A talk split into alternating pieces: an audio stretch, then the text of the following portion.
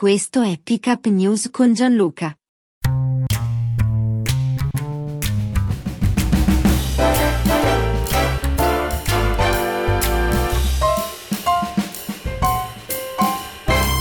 E benvenute amiche benvenuti amici di Pick Up News in questo nuovo appuntamento con il podcast che non dovrebbe mai lasciarvi a bocca asciutta. Io sono Gianluca, oggi è mercoledì 6 dicembre 2023 terzo appuntamento di fila senza sgarrare.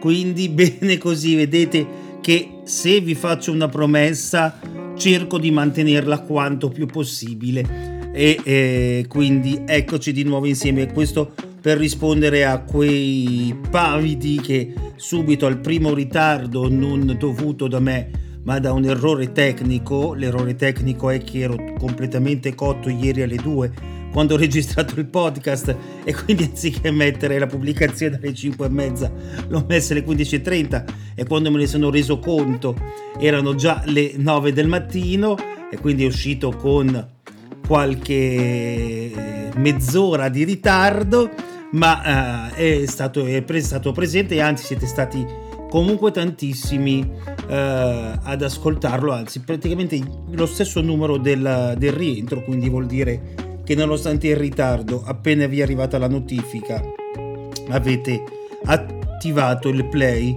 e vi ringrazio per questo, ma, ma bando alle ciance, la giornata di ieri è stata una giornata davvero ricca di emozioni, da quelle più intime per il funerale di Stato di Giulia Cecchettin alla bagarre politica per il salario minimo. Di, tutto, di tutto questo ne parliamo con più calma ora, subito dopo il primo clic. E partiamo dal fondo della giornata, partiamo dalla bagarre per il salario minimo. Le opposizioni ritirano le firme dal testo sul salario minimo nel giorno in cui la legge delega arriva all'esame dell'Assemblea di Montecitorio.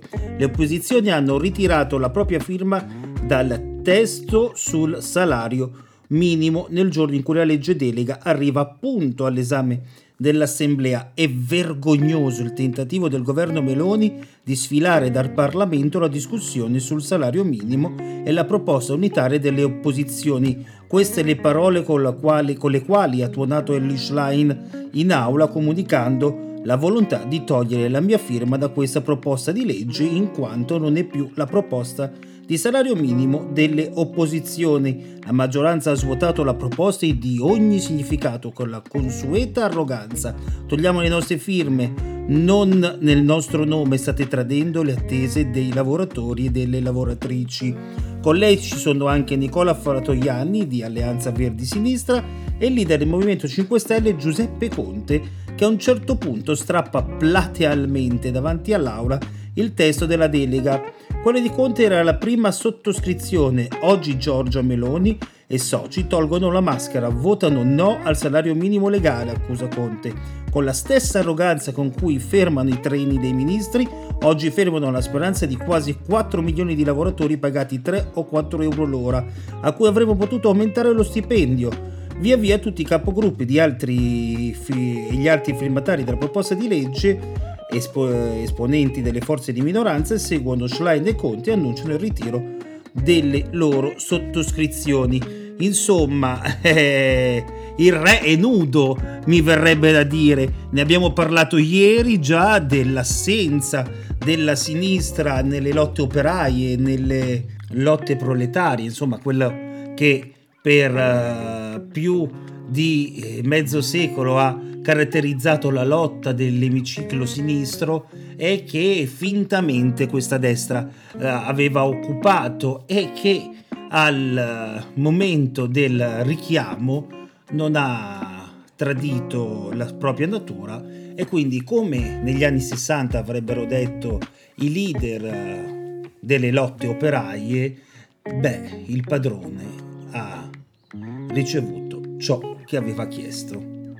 Quella di ieri però è stata la giornata del funerale di Stato per Giulia Cecchettin. Elena, la sorella, eri buona, continuerai a essere il mio angelo custode. Grazie per questi 22 anni, dacci forza per sopportare questa tempesta, Dio amore mio, invece le parole del papà. Ovviamente, lo dicevamo già ieri, c'è stato grande, grande afflusso e, grande commozione per la storia di Giulia che però non è né il primo né l'ultimo caso di femminicidio, quindi non dimentichiamo questo dolore, questo momento. Io mi auguro che quando fra due settimane e mezzo sarà Natale non avremo già dimenticato che l'uomo, l'essere umano, non l'uomo in quanto sesso maschile, può essere davvero crudele, molto più crudele di un animale carnivoro.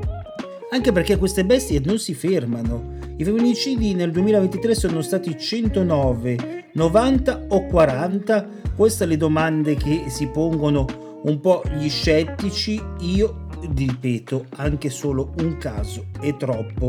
E oggi ad Agrigento, ad esempio, è stata aggredita con l'acido la, uh, una donna uh, che eh, aveva denunciato il marito violento. Lei lo aveva denunciato e viveva in una comunità protetta che però a quanto pare tanto protetta non era purtroppo.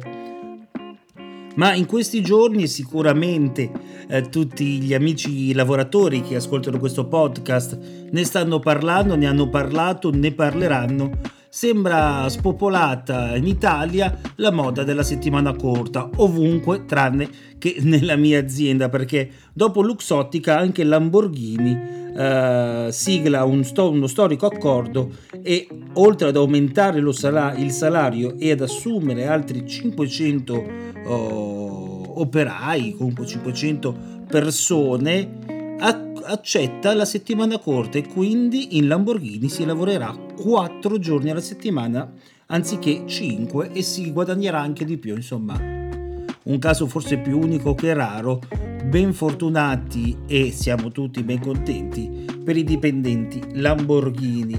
Nel frattempo l'ex giocatore della Juve arrotonda lo stipendio da un milione di euro che guadagna in MLS vendendo videomessaggi da 69 euro. In realtà non è l'unico, ho scoperto un mondo bellissimo perché sapevo che negli Stati Uniti c'erano questi servizi dove le star per 69 dollari, 100 dollari, 20 dollari, 30 dollari registravano dei videomessaggi personalizzati sai, per fare gli auguri, per un evento speciale, insomma una sorpresa carina, simpatica il fatto che in Italia ho scoperto che c'è la qualunque.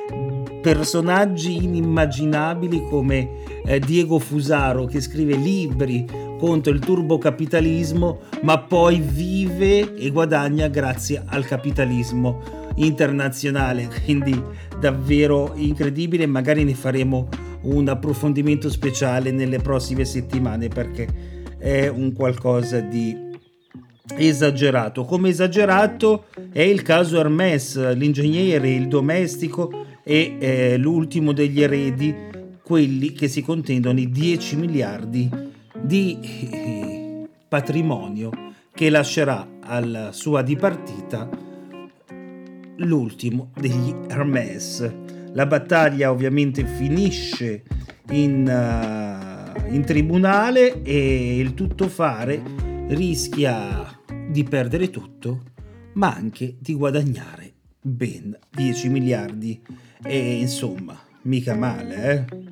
Chiudiamo questo appuntamento di Pick Up News parlando di Festival di Sanremo. È da quattro giorni ormai che non si parla d'altro. Uh, il cast che piace e non piace, gente conosciuta e meno conosciuta, tipo Mannini, che effettivamente anche io che eh, bazzico l'ambiente della musica, in particolare della musica indie, eh, non, non, mi era pervenuto, ma mm, tant'è poco male.